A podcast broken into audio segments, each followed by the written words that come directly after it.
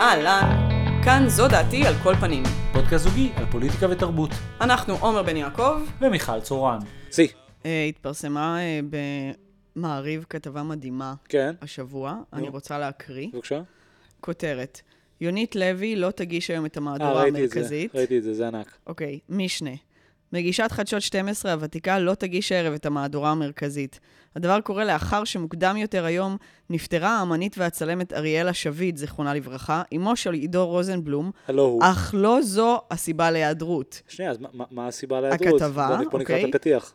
מגישת חדשות שתים עשרה הוותיקה יונית לוי לא תגיש הערב שלישי את המהדורה המרכזית. שלישי. הדבר קורה לאחר שמוקדם יותר היום נפטרה האמנית והצלמת אריאלה שביד, זכרונה לברכה, אמו של ידור רוזנבלום, בעלה של לוי. עם זאת, לא, לא זו הסיבה להיעדרה של לוי הערב, מכיוון שמלכתחילה היא לא הייתה משובצת להגיש הערב. זה, זה ענק. זה מדהים. זה מדהים. עכשיו, זה, זה, זה כמעט, נאתגר, אתה יודע, זה, זה... ויטגנשטייני. זה למה כאילו, זה ויטגנשטייני בעינייך? זה כאילו, זה כי, זה, כי זה מעבר לגבולות השפה, זאת אומרת, זה לייצר ידיעה, זה, זה הולך נגד כל ההיגיון של ידיעה חדשותית. לא, שנייה, בוא נשאר עכשיו, מה הכותרת פה בעצם? אמא שלי דור רוזנבלום מתה. לא, הכותרת היא כלום, אין ידיעה. לא, הכותרת היא, אמא שלי דור רוזנבלום מתה, אבל כנראה זה לא מספיק. רוצים לדבר על יונית לוי, כי בעצם במובן שמהפרספקטיבה הסלבית היא הכי מפורסמת שם, אז אתה מספר את זה דרך הסלב, ואז העורך שלנו מחדשמה, אבל אין, אין פה כותרת, כאילו לא, לא הבנתי, מה?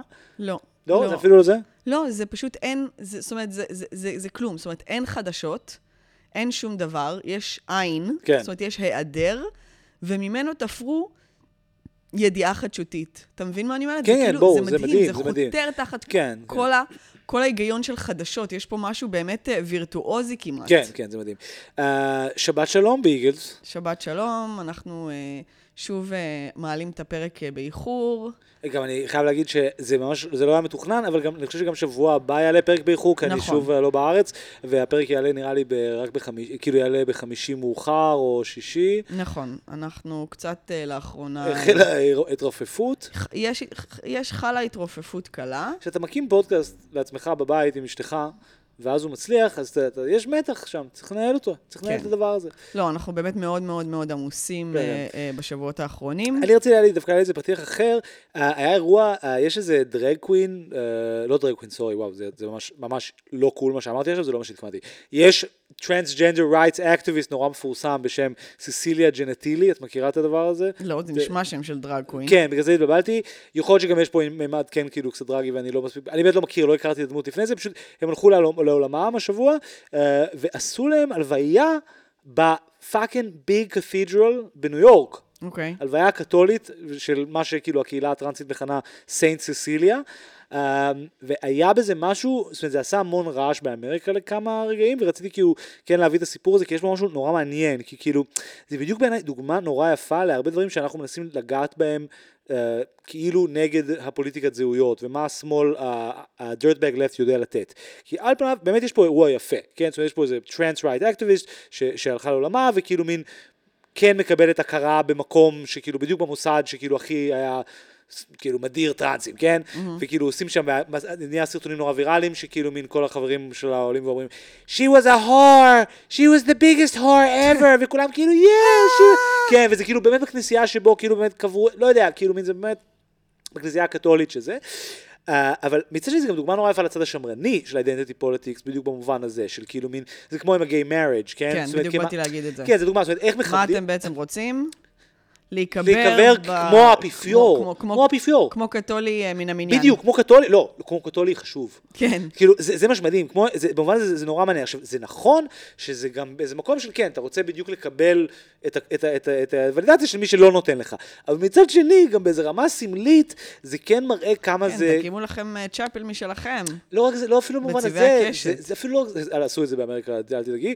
דווקא זה במקום לחזרה לג'ודית באטלר ולשורשים של כאילו הקוויריות כרדיקליות, כאילו כמה זה כבר במובן מסוים פחות רדיקלי. מצד שני זה כן גם דבר יפה, וזה כן מגניב, ורק הדבר היחיד שעצוב זה כמובן שזה כמעט תסריט כתוב, כי מה קרה אחרי זה? מה? כל הימין האמריקאי השתולל, וזה כאילו מין אותו, אותו סרטון שמעצים, וכאילו כולם כאילו, she was a whore, וכולם כאילו, yeah, yes, queen, טה-טה-טה, אז גם אותו סרטון משמש בדיוק הפוך בהפך, מה שנקרא culture wars. כן, אני רציתי לדבר על העימות בין מאי גולן ומירב בן ארי בכנסת השבוע. בטח, בטח.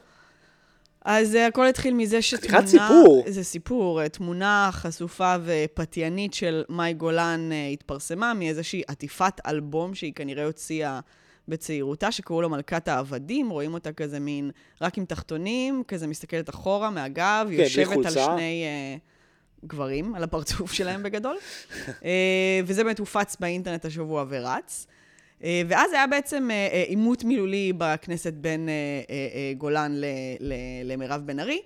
שמירב בן ארי, כאילו גם, כאילו, יש לציין, אישה חילונית, סמל אפילו, יש כזה לחילוניות, לחילוניות של ירושלים. כן. ומאוד פמיניסטית, בקטע מאוד אמיתי. כן, היא חברת כנסת ראויה. מאוד. ומאי גולן התחילה ומין אמרה לה כזה מין התמסטיק שנדבק לנעל של הלגלה, לצוליה של הנעל. כן, דיון בכנסת. כן, בדיוק, בדיוק, בדיוק. שמרו על תרבות דיון. כן, זה היה ב... איך זה נקרא? נו, איך זה נקרא? ועדת כנסת לענייני אמא שלך זונה. כן. כאילו זה היה... כן, זה ירד נמוך, מאי גולן באמת התלכלכה כהרגלה. אבל אז בן ארי אמרה לה בתגובה, אני אחתום, כי היא דיברה על זה שהיא כאילו אם חד-הורית וענייה או משהו, אז בן ארי אמרה לה, אני אחתום עשר, עשר פעמים בלשכת העבודה כשאני חד-הורית עם משכנתה ועם שכירות, ואני אעשה את זה עשר פעמים, ואני לא אשים תמונה שלי חצי עירומה על דיסק, גם אם הייתי צעירה וטיפשה. תודה. יו. עכשיו זה באמת פייל מאוד מאוד נמוך, מאוד גדול בעיניי. מאוד. זה מעבר לנמוך, זה כאילו... את לא, זאת אומרת, כן. אני, אני לא משתמשת בזה הרבה, אבל זה להיות bad feminist. כן, באמת. כן, כאילו, כן, כן. אחר כך היא כאילו, הייתה לה הזדמנות גם לתקן, כאילו חיפשתי תגובה שלה על זה אחרי זה, והיא אמרה למאקו, הייתי צריכה, אמרה כן, אולי, אולי הייתי צריכה להוסיף את המשפט הבא, לא הייתי עושה את הדבר הזה, גם אם הייתי צעירה וטיפשה ומצטלמת בחצי עירום, אחרי שאמרת לצבא שהדתייה והשתמטת משירות צבאי. אה, היא רק החמירה את זה.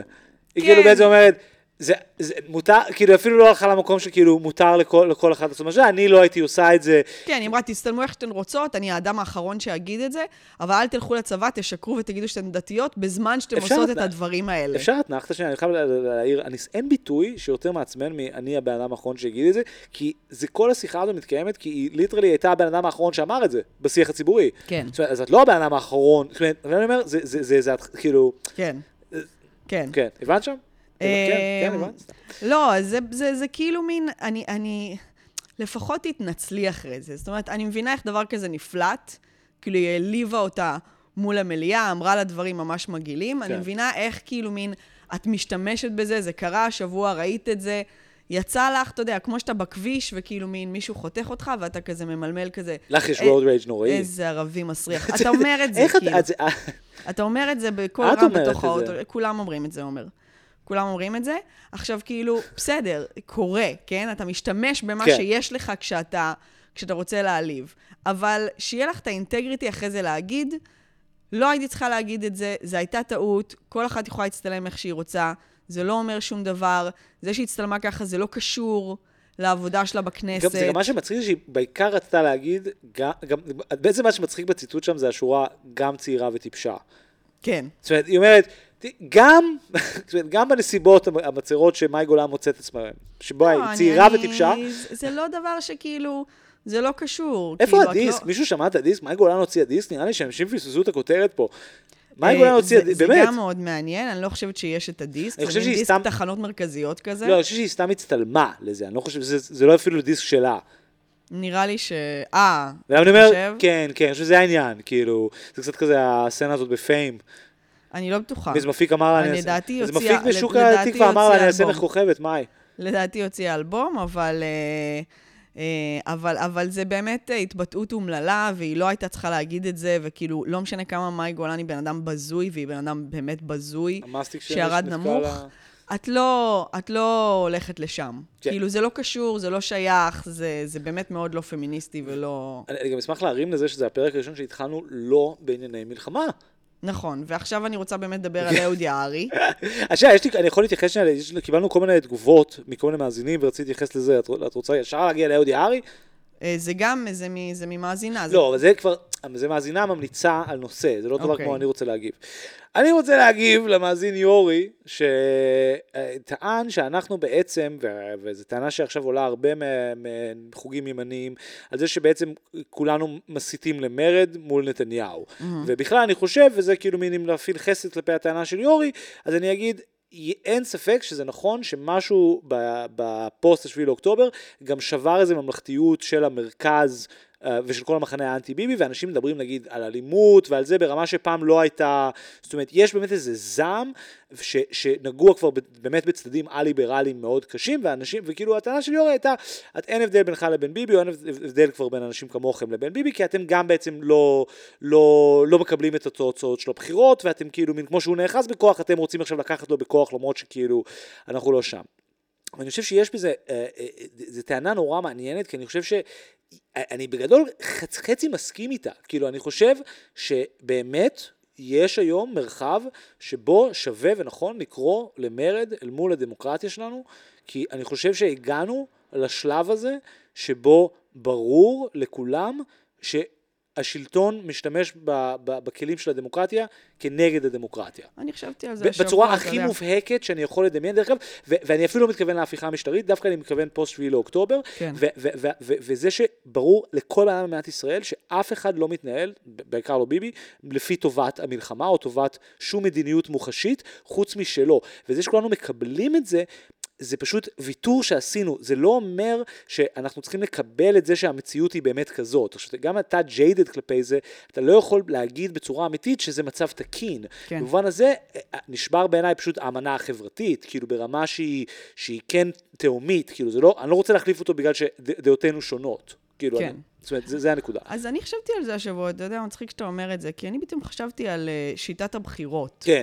זאת אומרת, לא, לא בישראל, אני לא מתכוונת לשיטות השונות במדינות שונות. אני מדברת על שיטת הבחירות הדמוקרטית. בעצם כללי, voting. כן. כן.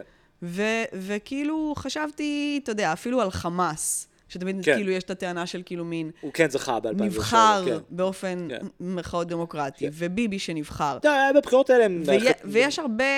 כן, אה, אה, וטראמפ שיבחר, וכאילו יש הרבה משטרים... כן. אה, זאת אומרת, המון משטרים אה, אה, אה, חשוכים ואפל. זאת אומרת, היטלר נבחר. זאת אומרת, המון, המון משטרים חשוכים אה, הגיעו מבחירות דמוקרטיות. כן. וחשבתי פתאום, אתה יודע, האם, האם זאת... זאת אומרת, יכול להיות שיש איזושהי אה, בעיה במנגנון הזה. זאת אומרת, יכול להיות שיש בו טעם לפגם. יפה, זה נקודה נורא מעניינת, והאמת שהייתי שמח לעשות hard pivot וכן לדבר על זה כמה דקות, כי אני חושב שזה נושא נורא מעניין, כי הנושא של דמוקרטיה מתגוננת הוא אחד מהדברים, זאת אומרת, אחד מהשאלות באמת הכי בוערות היום, כי במובן מסוים, כן, אם אתה משתמש רק בכלים רק דמוקרטיים, זה מאפשר לאנשים כמו ארדואן ופוטין לעלות לשלטון באופן דמוקרטי, ואז לייצר מצב שלאורך זמן בעצם לא ניתן יותר להוציא אותם מהשלטון. עכשיו, השאלה בישראל אם הגענו לשלב הזה עם ביבי. אני מרגיש שאנחנו מתקרבים אליו אם לא עברנו אותו בהרבה אספקטים, ואני חושב ש...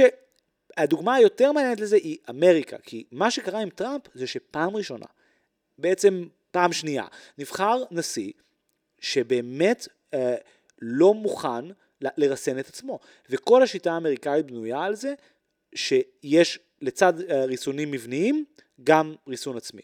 ו- ו- ו- ו- וברגע שאתה רואה בן אדם שלא רק שלא מכבד את זה, אלא רק בוחן את זה, אז אתה מגלה שזה נורא נורא חלש. ואני חושב שזה מעלה נקודה מאוד חשובה.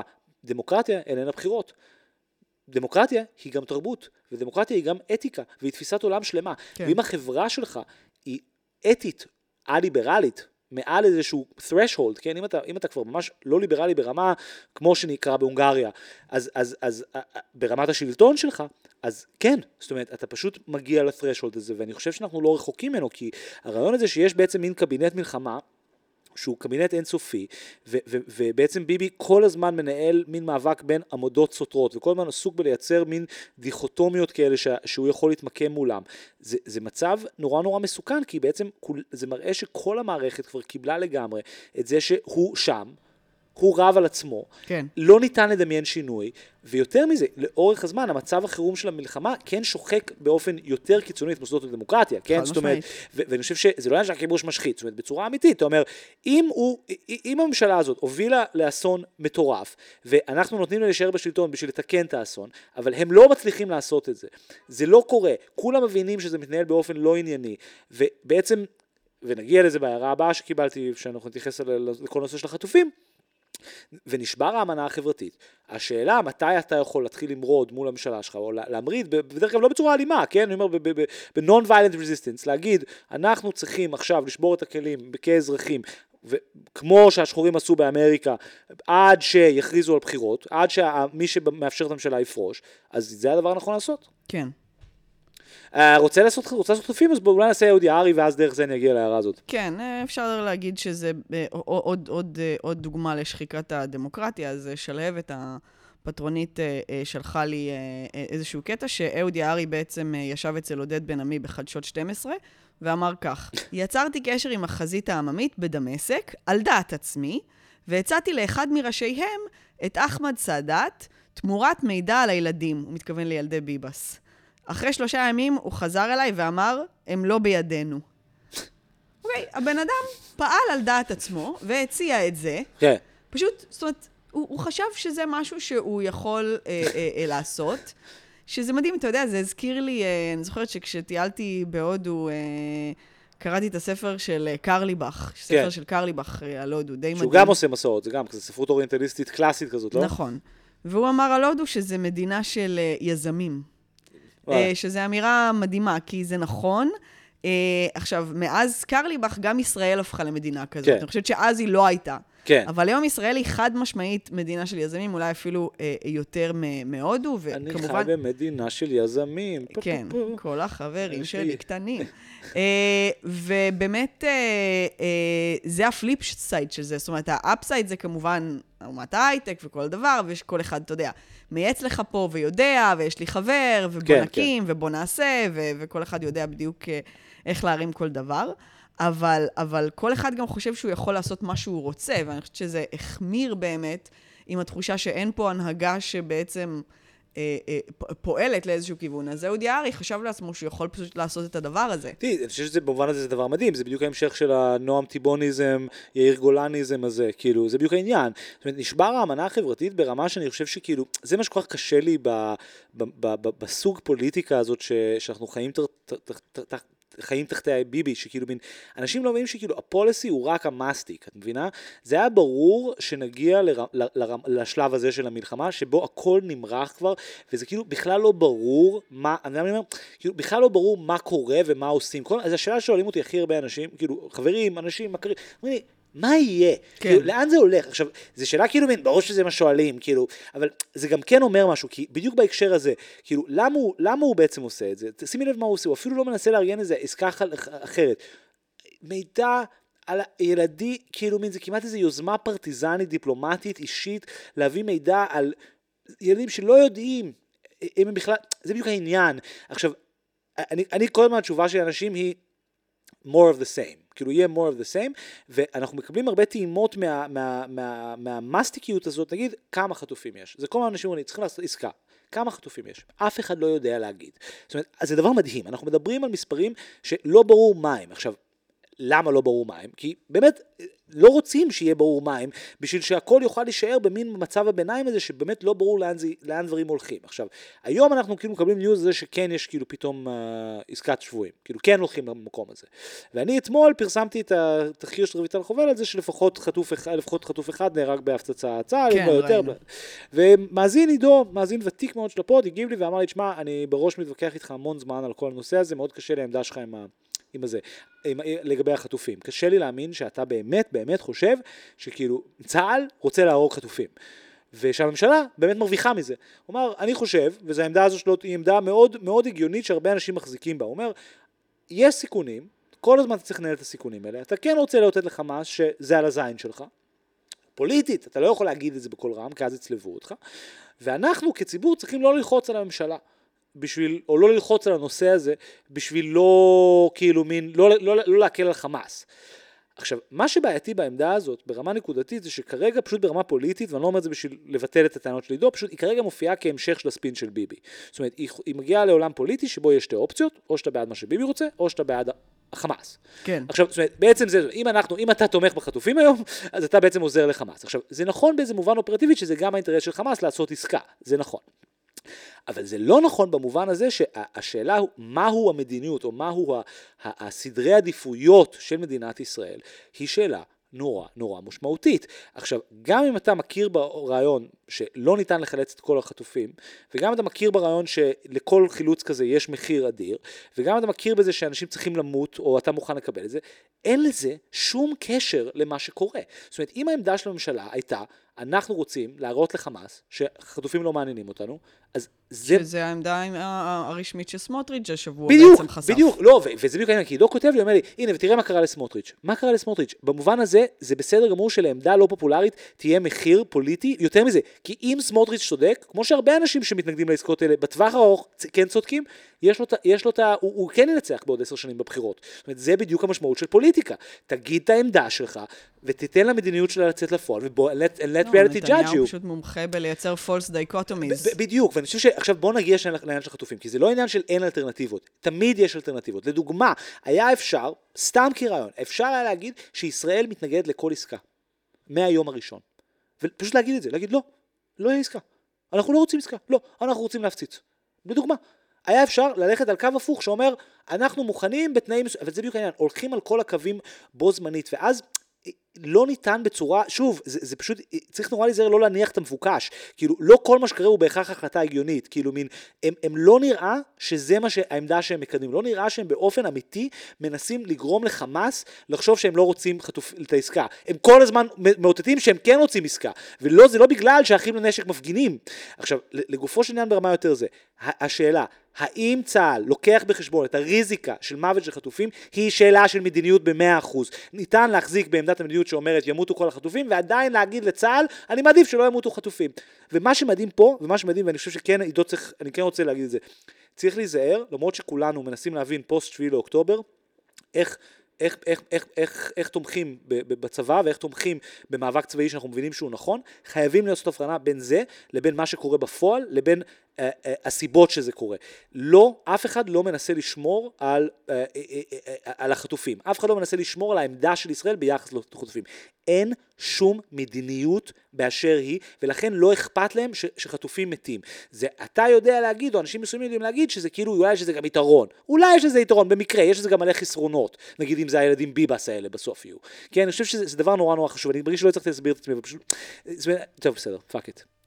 נו, תגיד, אם יש לך עוד נשפט... לא, אני פשוט חושב, כאילו, מין, אנשים, כאילו, הטענה שלו אליי הייתה, וזו טענה שאני מרגיש הרבה אנשים מחזיקים בהורים, כאילו, מין, שמע, מה אתה רוצה לעשות? מה אפשר לעשות? צריך לזיין את חמאס, נכון? כן, צריך לזיין אותם. אז מה אפשר לעשות? כאילו, מה, נבוא להתחנן על החטופים? אז אתה אומר, סבבה, לא, אין בעיה. אז, אז לפחות lean into it, תהיה סמוטריץ', תגיד, אי אפשר, לא יהיה עסקה, אין מה לעשות, הם ברי מוות. עכשיו, למה זה לא קורה? כי ביבי תמרץ את חמאס לעשות את זה. אני באמת התנגדתי לעסקת שליט.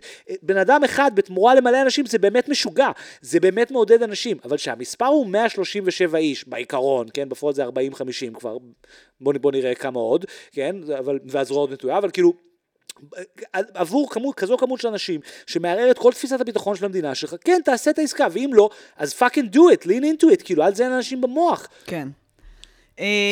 הפטרון צחור, אנחנו היום מאוד בפרק מאזינים, ביקש מאיתנו לדבר על מונולוג של שליין שהתפרסם השבוע, שבעצם מדבר על איזשהו סרטון שהראל סגל פרסם, והעמדה של... בדיוק בנושא הזה, דרך אגב. נכון, והעמדה של סגל בעצם אומרת...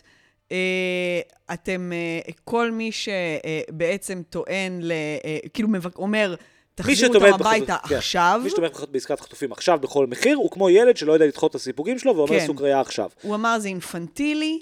אתם לא יודעים לדחות סיפוקים. כן, זאת אומרת, רק ילדים אומרים עכשיו, ועושים טנטרום, אם לא נותנים להם את מה שהם רוצים. ושליין בתגובה אמר לו, אנחנו אומרים עכשיו כפשרה, בגדול רצינו אתמול, או never, זה גם היה... לא, מה ששליין בעצם עשה, וזה מה שגם צחור טוען, שהוא עשה לו בעצם דיבנקינג, מה שנקרא. הוא ניסה לעשות לו כאילו דיבנקינג עובדתי, אבל בעצם סתם, הוא כאילו מין הכחיך אותו בחזרה. כן, זאת אומרת, הוא נטפל לכל מיני מניירות קטנות ולכל מיני דברים בסרטון, ובעצם במקום להתייחס לטענה הזאת, הוא בעצם לא התייחס לטענה הזאת, שהיא כן טענה שיש בה משהו לגיטימי.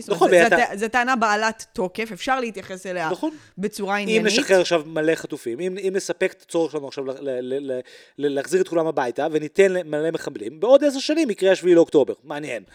טענה מעניינת, כאילו חתיכת שטויות, כי עובדה שהיה שביל אוקטובר. לא משנה, העניין הוא שכאילו הוא באמת לא התייחס פה לעניין, וצחק על זה שהוא קצת מגמגם, ולא הצליח להגיד אינפנטילי באיזשהו פעם אחת, ועל כל מיני דברים שהוא אמר בעבר, ובעצם עשה לו ניטפיקינג כזה נורא נורא מעצבן. עכשיו אנחנו נעשה דיבנקינג לצחור. לא, אני דווקא יש לי משהו להגיד אחר על זה. לא, הטענה של צחור הייתה שבעצם ליאור שליין עושה פה את הדבר הכי גרוע, כי הוא בעצם נלחם בערוץ ארבע עשרה כמו בערוץ ארבע עשרה. הוא עושה פסאודו מדע, והוא מרדד את השיח גם. כן, עכשיו, זה כאילו... זה נכון, אבל אני חושבת שזה נובע ממשהו אחר. זה לא נובע משליין, וזה לא נובע מארל סגל או שמאל וימין. זה נובע מפורמט המונולוגים, שאני באופן כללי לא חובבת אותו. זה כאילו הדבר הכי אמריקאי בעולם, כן. וזה תמיד יומרני וזחוח. כאילו ג'ון אוליבר באמת תמיד תכף אף באוויר, מרוב שהוא מתנפח במונולוגים ה-self-righteous. And maybe... ואתה כזה מין, אוקיי, כאילו... maybe a cupcake, a cupcake should decide. בדיוק, ואני חושבת שזה בעצם קצת הפורמט של הדבר, כאילו זה המדיום, כל הסוגה הטלוויזיונית הזאת מתבססת על דיבנקינג, בגלל שאין לך מה להגיד במשך חמש או שבע דקות, על משהו אחד, כאילו, יש לך, ואתה יודע, כאילו, אנחנו, הדוגמה החיה לזה, אבל אנחנו בדיאלוג, כשאתה באמת במונולוג על משהו, אין מה להגיד, זאת אומרת, יש לך טענה, ואתה מסיים איתה. אני חייב להגיד, אני לא מסכים איתך, כי אני חושב שהמונולוגים האלה, בדיוק, זה מה שמודד קומיקאים, כאילו, תחשבי על, כאילו, אפילו מין, איך קוראים לביל מאר היום, כן? זאת אומרת, המונולוג שלו, הוא לא מגוחך, כמו ש... כאילו, הוא יכול להיות גם, אבל הוא הרבה מאוד עסוק בכאילו מין... אני מדברת על המונולוגים שמתייחסים לדבר ספציפי שקרה בניו לשבוע. לא, לא, אין בעיה, בעיה, לא, אז גם הוא עושה כאלה, הנקודה שרציתי להגיד לך, זה בדיוק העניין. הוא דווקא, ביל מאר הוא דוגמה יפה, כי הוא כאילו מין, הוא מפרק טענות, גם עם עובדות, אבל גם הרבה כאילו מין פשון, וזה יש הרבה אנשים שמאוד לא אוהבים אותו, כי גם יש פה הרבה דברים מאוד ימניים כאלה, אבל מצד שני, באמת, ג'ון אוליבר, בסוגה הנודליקית של הצדקנות, זה בדיוק העניין. גם תום אהרון היה לו את זה בזמנו. כן, נכון, נכון. ובכלל גם, כאילו, וזה בדיוק השאלה של, כאילו, מין, מעניינת לגבי שליין, רלוונט. האם זה הולך להיות ג'ון אוליבר מצטדק, תערנות כזה, או שזה הולך להיות dirty? ובמובן הזה אני לא מסכים עם צחור, אני לא חושב שהוא מרדד את השיח, אני חושב שהוא מנסה לתת תשובה פופוליסטית לסגל. זאת אומרת, זה חשוב שיהיה גם תשובות לא פופוליסטיות, אבל דווקא זו דוגמה יפה לאיך אתה יכול להתגבר על מה שנקרא פרדוקס הפרופוגנדה. זאת אומרת, בעצם בשביל לעשות דיבנקינג, אתה צריך לתת כותרת לפייק. הארץ מוכיח אין פיצריה מלאה בפדופילים מתחת לזה. יונית לוי לא תגיש השבוע את המעברה. יונית, יפה מאוד, בדיוק. עכשיו, זה, למה נקרא פרדוקס פרופוגנדה? כי אתה צריך בעצם לידהד את הפרופוגנדה בשביל לעשות את הדיבנקינג. פה זו דוגמה נורא יפה לאיך, זה לא, לאיך הוא נלחם בזה. זאת אומרת, דווקא אתה, זה לא קורה פה. הוא מצליח להכריך אותו. עכשיו, אולי זה לא נעים להכריך בן אדם, אולי אתה אומר, צריך טענות טובות. מצד שני, כאילו, נראה לי, the ship has sailed, כאילו, אנחנו באמת בשיט show at the fuck factory, ואני חושב שיש משהו מאוד חזק בזה שיש שמאל פופוליסטי גם. במובן הזה, אני מאוד בעד רלוונט, כאילו, לא, זאת אומרת, כאילו לא צריך עוד הארץ, זאת אומרת, וגם רדיקל במובן הזה, גם יוזמה מעניינת, ו, וכל מיני דברים שקשורים אליהם, ומתחילים עכשיו, זה כן מעניין, כי אתה רוצה עוד קולות כאלה. כן. פופוליסטי. אני רציתי לדבר על המקרה של איתמר שלזינגר, ובעיקר... שאנחנו עוד בענייני מלחמה? זה, זה, זה לא בדיוק. כי לי יש נושא מלחמה. אוקיי, נו, נשמע. ראית התמונה של יאיר נתניהו? לא. יש תמונה... אה, עם המשקפי איי איי שלו? לא, היה תמונה שלו, מהמרפסת עם הכוס קפה גמור, כאילו קם פורק, עשו לו פפרצי השפלה, שכאילו מין ראו שהוא יוצא לשתות קפה, כאילו באיזה אחת עשרה בבוקר או משהו, הוא כאילו יש כאילו בטרנינג, ויואו, זה הכי נגוע בעולם, אבל כאילו, הוא היה שם עם ידיד, מה שנקרא. עכשיו, אני רציתי לדבר על זה, אולי זה הקפה של הצהריים. מיכל, מה? יש לנו מאזינים צעירים, אני לא, לא מבין לא, מה אני עשה... אומרת, אולי דווקא כאילו לא תפסו אותו באמצע הבוקר קם עם ידיד, אלא כזה, זה הקפה של הצהריים, הוא שותה קפה נוסף ביום, וכזה, הם נפגשו לשחק פלייסטיישן. אני לא מבין, מה הסאבטקסט פה? מה? אני שותה מלא קפה עם חברים ב-עשר אחת עשרה. נו. נכון? אז מה אתה רוצה? את נהנית מהאייטם? אני חושב שאני מנהל אותו די באלגנטיות. כן. אז... אתה עושה לי דיבנקינג? אני עושה בדיוק. אז putting all these things out there, כן? ופשוט הזכרתי שהיה בעצם, שהיינו יותר צעירים, היה גל ענקי של שמועות לא מבוססות, חסרות בזיז, על זה של, זאת אומרת, כן, שיאיר נתניהו יש לו הרבה... ידידים. כן, זאת אומרת, זה, זה היה ספין, או לא ספין, ממש מהשנים המוקדמות שלו, ואפילו נזכרתי, פשוט רציתי להעלות את זה מהאוב, בשתי מקרים שהם היו כאילו מין ההדלפות, המביכות הראשונות לגבי נתניהו, שבדיוק מראה איך מכונת הספינים של משפחת נתניהו עובדת, והוא הבת זוג הדוגמנית הלא יהודייה שלו, כן. שזה ככה נראה, זאת אומרת, בבית ספר לספינים, אה, בלפור כמרקחה, ליאיר יש בת זוג, והיא לא יהודייה. למה היא לא יהודייה? כי היא פצצה. כן. מרוב שהיא פצצה, היא לא יכולה להיות חלק מהיהדות. היא שיקסה בלונדינית, כי he loves that שיקסה pussy, he can't get enough of it, נם נם נם. כן, הוא כל כך אוהב את זה, שלא אכפת לו שהיא לא יהודייה. That's how much he loves the pussy. כן. He loves pussy. כן. לא אמרת שזה נושא שקשור למלחמה? אה... אה, כן, האמת שנכון, זה סתם היה כתוב לי פה בתוך, זה דווקא הנושא האחרון בתוך, נכון, זה לא היה, כן, הנושא של המלחמה שרציתי להעלות, זה שבגלל שאנחנו לא מסברים, מדברים על היום אחרי, ובגלל שאנחנו חיים תחת הגסלייטינג שנקרא ביבי, אז כאילו, לאחרונה הופיע בתקשורת הישראלית, תוכנית ביידן, שמעת הדבר הזה? כאילו, ביידן רוצה לעשות תוכנית אזורית? לא. רעיון די מעניין, לנצל את המלחמה בשביל לוודא שלא יהיה עוד מלחמות פה באזור, רעיון מעניין. מוזר. אני חשבתי דווקא שניתן, נמלא את עזה בעוד נשק, בשביל שהם ירגו אחד את השני. כן, אני בעד. זה מה שאני בעד, נזרוק מהאוויר במקום פצצות, עוד נשק פשוט. בטח. אה, בעצם כבר עשינו את זה, נכון, כל הטילים שהם יראו עלינו, זה בעצם הטילים שאנחנו יורים עליהם, ופשוט משמישים אותם, אה, נכון, עשינו את זה כבר. טוב, בוא נראה. Anyway, אז במקביל, אז תוכנית ביידן זה כאילו... אתה מדבר נורא מהר היום. אז תוכנית ביידן היא כאילו לנסות לייצר איזשהו תוכנית אזורית, לנרמל את היחסים עם סעודיה, לא משנה, זה לא מעניין כי ביבי רב על זה עכשיו וכאילו מסתכסכים על זה. מה שמדהים זה שקם תוכנית ערבית ברקע פה, בדמות תוכנית דחלן, מוחמד דחלן, מי שהיה אמור לרשת את אבו מאזן וגורש בבושת פנים לכאורה מהגדה לפני כמה שנים, אחרי שהוא היה המלך של שכם, והוא כאילו יושב ב-יו איי אי, באיך זה נקרא, איחוד האמירויות, וצובר כסף, והון, והון, וקשרים, ויש גם הון ממה שאני מבין, והוא מופיע הרבה זמן כהסוס של העולם הערבי, כי אבו מאזן הרי גם בעצם סוס מת, ויש שם, באמת זה הרי גם בעצם גוף לא כזה דמוקרטי, שגם ישראל וגם מכל מיני סיבות לא מצליח לעשות בחירות, או לא רוצה לעשות בחירות, ו... ו- ו- וזה דבר נורא מעניין, כי בעצם אחד מהתוצאות הפוליטיות האפשריות של המלחמה הזאת, זה שחמאס יוצא uh, מחוזק פוליטית, כי בעצם אם אבו מאזן במקביל אליהם עובר דלגיטימציה עכשיו, שזה קצת מה שקורה, כי ביבי בעצם לא רוצה להביא את הרשות, אז אנחנו לא מושקעים בלהגיד הרשות היא, היא, היא עדיפה על חמאס, אז בעצם, בעצם יש כאילו שולטים בפלסטינים שתי גופים לא דמוקרטיים, אחד הוא הרשות, השני הוא חמאס, ואז הפתרונות הם כולם יותר לא דמוקרטיים, כן? והדמות הזו של דחלן פתאום הופיע כמין הסממן הערבי למה רוצים. ואני חושב שזה מעניין, ואנשים, מי שלא מכיר, שווה לקרוא על זה. התוכנית דחלן היא בגדול לא כזה מעניינת, זאת אומרת, אין שם איזה משהו זה, הוא פשוט הולך להקים את מדינת עזה, וכאילו, אז החברים שלו מהעולם הערבי יתנו לו ים בכסף, והוא יבנה את זה, וכאילו לא יהיה שם את חמאס. אה, מודל חדש כאילו. כן, זה רעיון חדש. בוא נראה, בוא נראה לאן זה ילך, אבל זה עניין אותי פשוט כהשוואה למודל ביידן. כתוכנית ביידן, ודחלן לא, לא תפסו אותו בתמונה עם ידיד על המרפסת. לא. אותי צילמו פעם. עדיין, עדיין. אני ישבתי פה עם ידיד. אתה כל הזמן יושב פה עם ידידים. נכון. אני פשוט לא מספרת לאף אחד. בסדר, מותר לי. אבל יש לי תיקי התמונות שלך עם ידידים בטלפון. אבל דווקא זה שם זה יותר בהקשר שכאילו מנוע, הוא בית לא עובד בשעות האלה, הוא פשוט יושב עם חברים וידידים. אנחנו יודעים כבר שהוא לא עובד, האיש לא עושה שום דבר. אין שום בעיה עם זה שהוא יושב עם ידיד לקפה ב-עשר אחת עשרה. נכון. נכון. כי אם אני לא הייתי עושה כלום, אז בוודאי הייתי ב-אחת עשרה יושבת עם ידיד. או ידידה. או ידידה. תלוי, תלוי מה את אוהבת. כן, אני אוהבת הכל. אז רציתי לדבר על איתמר שלזינגר, ובעיקר על האייטם שפורסם עליו, כי כמו שאתה יודע, אני יותר אוהבת לדבר על המסגור והתגובות מאשר על הדברים עצמם. אז אייטם במאקו שפורסם באינסטגרם שלהם עם הכותרת, איתמר דרס צעיר ערבי ונעלם. Uh, עכשיו מדובר על uh, בחור שהוגדר כמתמודד נפש בשם כן. איתמר שלזינגר, שב-עשרים ואחד לספטמבר יצא מה, מהבית של ההורים שלו בכפר סבא, הגיע משום מה לכניסה אל היישוב אין חוד, ושם לפי איזשהו סרטון שהמשטרה מצאה, איבד שליטה על הרכב, דרס שלושה בני אדם, ואז יצא מהאוטו בלי ארנק ובגדים כן. שכאילו נמצאו באוטו, וברח מהמקום, ומאז נעלמו עקבותיו. פאק. סיפור מאוד מאוד מוזר. מאוד. לא ברור אם הוא כאילו מין...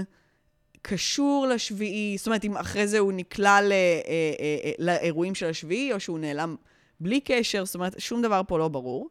אבל מה שאותי עניין בעיקר זה התגובות. כן. מלא מלא אנשים, רוב התגובות בעצם האשימו את מקו בהסתה. למה? כי הם אמרו, למה אתם כותבים שהוא דרס ערבי? אה, וואו. זאת אומרת, הצבן אותם הכותרת הזאת של כאילו איתמר דרס ערבי. ואם הוא היה יהודי, הייתם כותבים? עכשיו, אני לקח לי רגע להבין מה הם אומרים. זאת אומרת, מאיזה צד הם, נכון? כמו עם הגייבי. כמו עם הגייבי. כמו עם הגייבי, כן. אתה לא יודע ממי זה. מאיפה זה מגיע. נכון? כאילו, מין, מה אתה חושב? זאת אומרת, מה הטענה? אני מניח שכאילו מין, זה מייצר וייב של כאילו תקיפה לאומית של ערבים. נכון. ובעצם אתה, עכשיו ינקמו בכל מי שנקרא שלזינגר, כי הם חושבים שכאילו יהודים גם חיים בחמולות. לא, הם אמרו, מאקו מנסים כאילו לשוות לידיעה ניחוח של פיגוע על רקע לאומני, כשבעצם הוא חולה נפש מסכן, שלא ידע להתמודד עם הסיטואציה. מצד שני, אם היינו מפעילים את הקריטריון הזה כלפי פלסטינים, אז מספר הפיגועים היה צונח ב-שלושים אחוז. בדיוק, זה בדיוק מה שחשבתי. מלא מהם מעוררים בנפשם. בדיוק, זה בדיוק מה שחשבתי, שזה כאילו מדהים, כי אני בטוחה שאפשר להגדיר את הרבה, אתה יודע, מחבלי המברגים, כמתמודד נפש, רק שאף אחד בחיים לא יבדוק את זה. כי הוא ערבי. ולאף אחד בחיים לא אכפת. נכון, זה ממש נכון. ואגב, גם ההפך הוא נכון. אולי איתמר כן עשה את זה על רקע לאומני, והוא גם מתמודד נפש. כן. זאת אומרת... כן, זאת, אולי, זה... הוא, אולי הוא, נגיד, סתם, אין לי מושג בכלום, כן? אולי הוא חשב שהם כאילו מחבלי חמאס, שבאים להרוג אותו, לדוגמה. דוגמה מאוד יפה לאיך זה יכול להיות לאומ... על בסיס לאומי. סביר שלא, כי הוא פשוט הגיע עם האוטו לפתח של היישוב. לא, אבל ונאמה אני אומר, כאילו, אם אתה הורג מישהו בגלל שהוא נראה לך ערבי, בגלל שאתה פלופ, אז, אז זה גם... לא, זה מדהים, הם כאילו מין... הוא סתם חולה נפש מסכן, ואתה כזה מין, הוא דרס שלושה אנשים, כאילו, הוא בית שליטה. כן, אבל זה יושב על המקום הבית, ההנחה הזו, דרך אגב, שלתקשורת יש תפקיד במאמץ המלחמתי באופן הזה, או בניהול, בביסות, כאילו, המתחים החברתיים הוא מדהים, כי באמת, דווקא בעיניי זה טענה במקום, כאילו, יש חברה, אתה לא צריך להסית ולהציס, אבל פה הם כאילו מין, זה סתם הם רוצים את הפטריוטיות, זאת אומרת, שזה טוב לנו, שזה טוב ליהודים, לא, זה מה שאני רוצה להגיד. עכשיו, הכותרת באמת משונה, כן?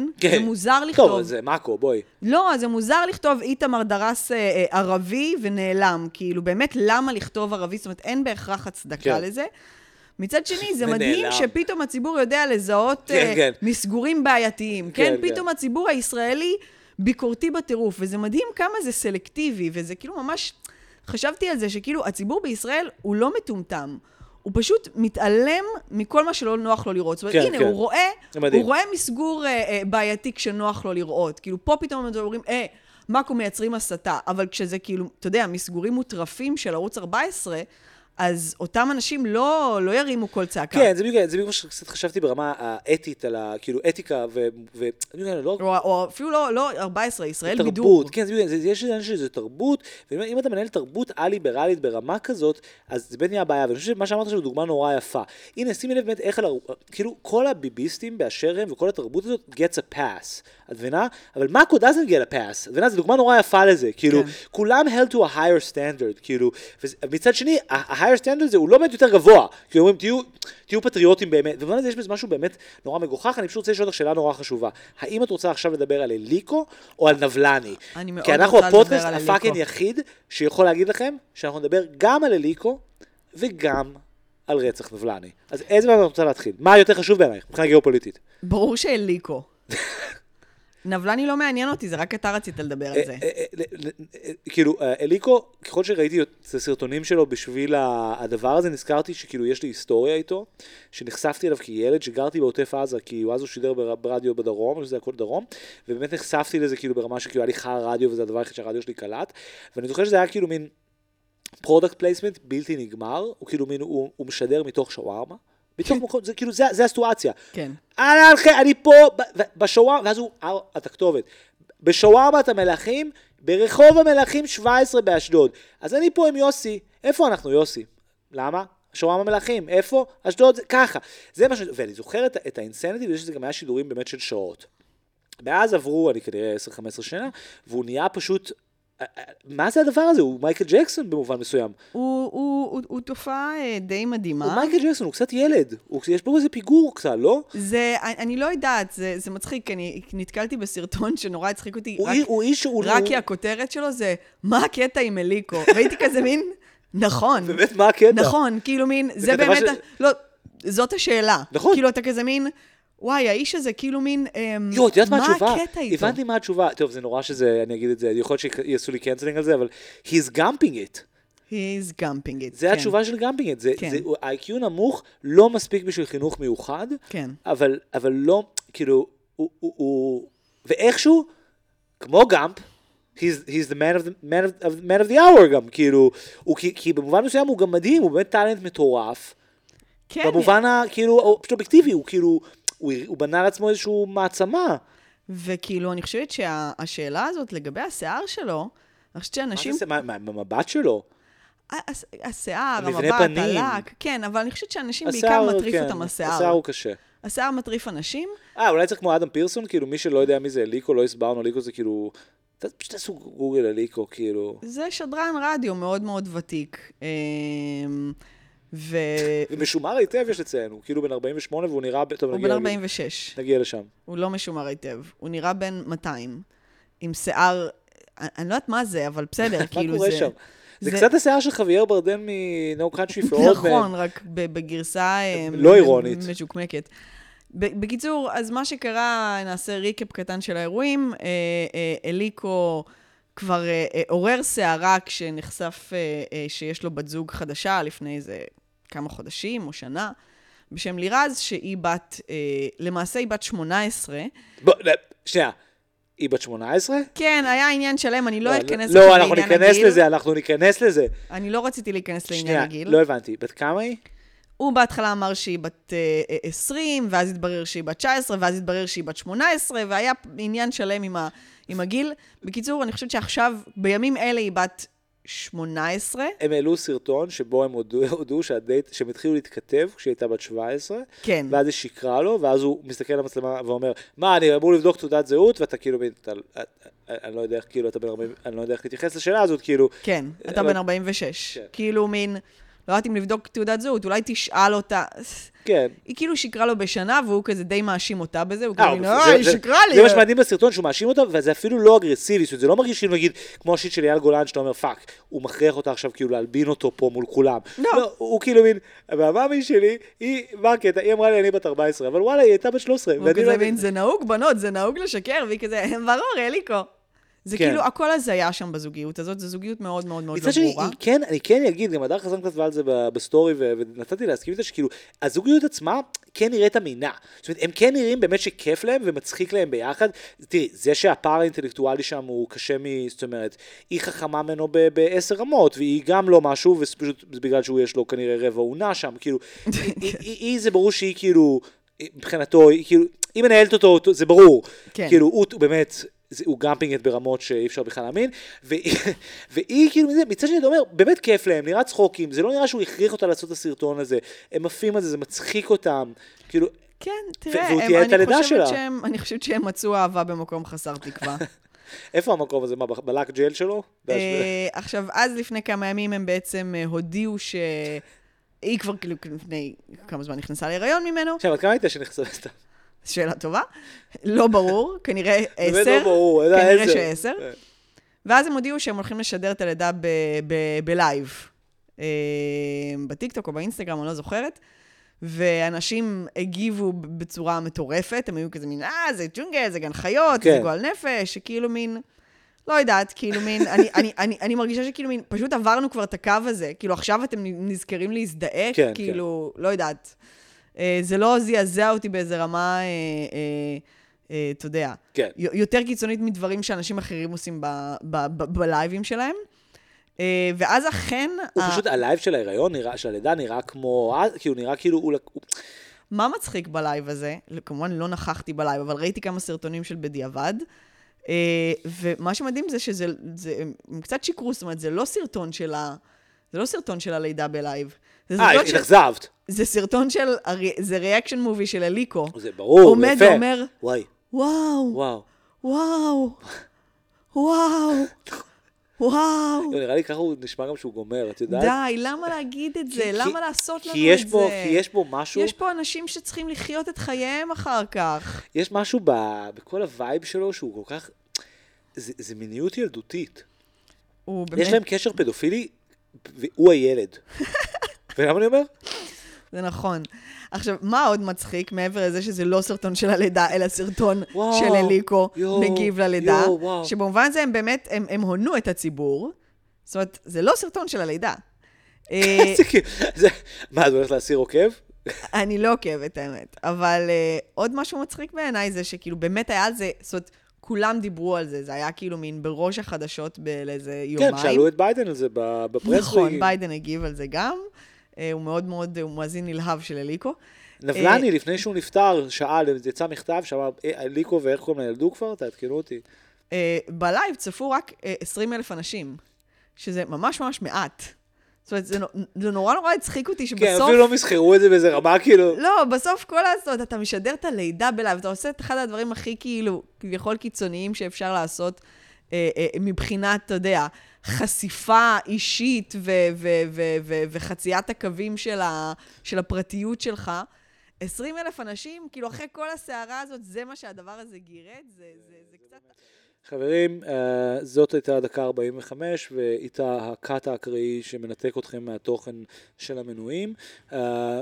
דיברנו על הסורה של איי איי, דיברנו על איי איי פדופיליה, על מה עוד דיברנו? היה שם כל מיני נושאים. תופעת הדינקס באמריקה. תופעת הדינקס, נכון, על ילדים כעול כלכלי. על נבלני דיברנו. על נבלני. אולי הם שמעו, אנחנו לא יודעים. אין לדעת. דיברנו על אליקו, אנחנו לא יודעים מה שמעתם, מה לא שמעתם. בכל מקרה ברקע. לילי פרנקו, קר לי בלב. ביי.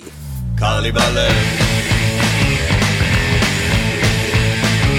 לקבל מכתב מאימא, אבל אין בו מזומן, מזומן, לא שקל אחד.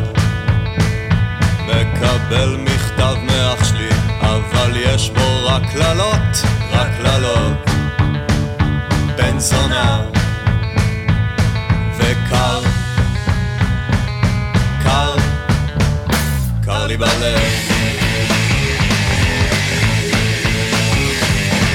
חיפשתי קצת תשובות וקיבלתי רק אמת. אני לא מאמין לזה, לא מאמין לזה.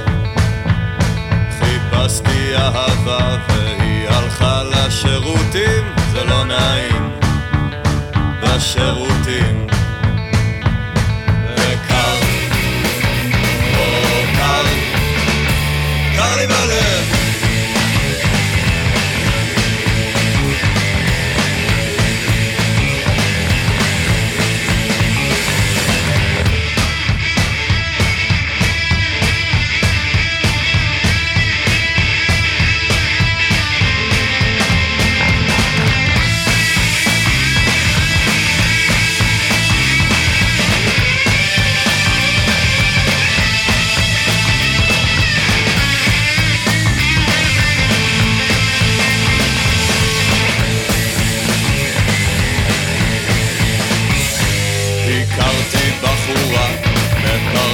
בכלל לא רע, כמו סבא, בכלל לא רע.